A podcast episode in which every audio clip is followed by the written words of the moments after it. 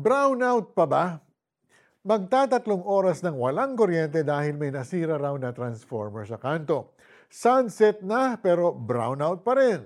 Kaya nagsindi na ng kandila ang mga nanay, nagkabit na ng mga kulambo ang mga tatay, at halos mapunit na ang mga overuse na pamaypay.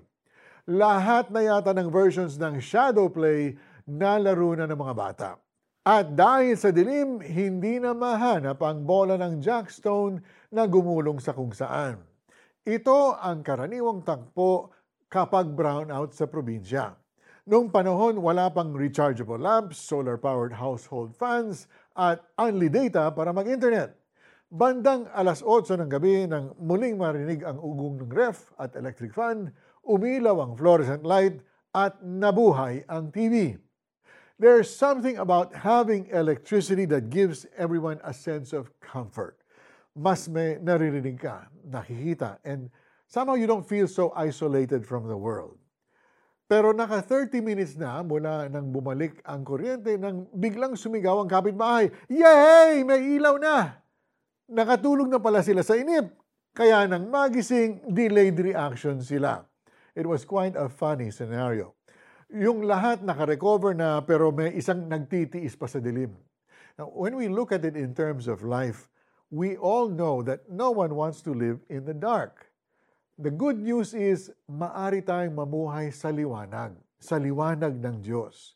Yung hindi tayo nangangapa dahil kita natin ang paligid. Yung hindi tayo naliligaw dahil may Ama na gumagabay sa atin.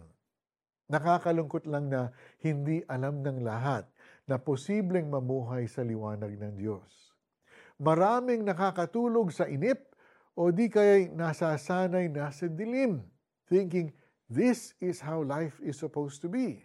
But what's even more unfortunate is when those who have found the light don't tell others na tapos na pala ang brownout. Let's tell people that there's a way out of the darkness. The world needs to know dumating na ang liwanag. Let's pray. Mahal kong Ama, I pray that your word will continue to light my path today and for the rest of my life. Dalangin ko rin na hipuin ninyo ang aking makasariling puso. And Lord, use me to share your light with others. In Jesus' name I pray. Amen. Kaibigan, nahanap mo na ba ang liwanag? Malamang ay meron kang kilala na nangangapa pa sa dilim. Gamitin mo ang mga susunod na araw para alalayan siya patungo sa ilaw na ibinibigay ni Lord. Iniligtas niya tayo sa kapangyarihan ng kadiliman at inilipat sa kaharian ng kanyang minamahal na anak. Colossians one, verse thirteen. Ako po si Mari Caimo. Thanks for joining us for another edition of Tanglaw. We'll see you next time.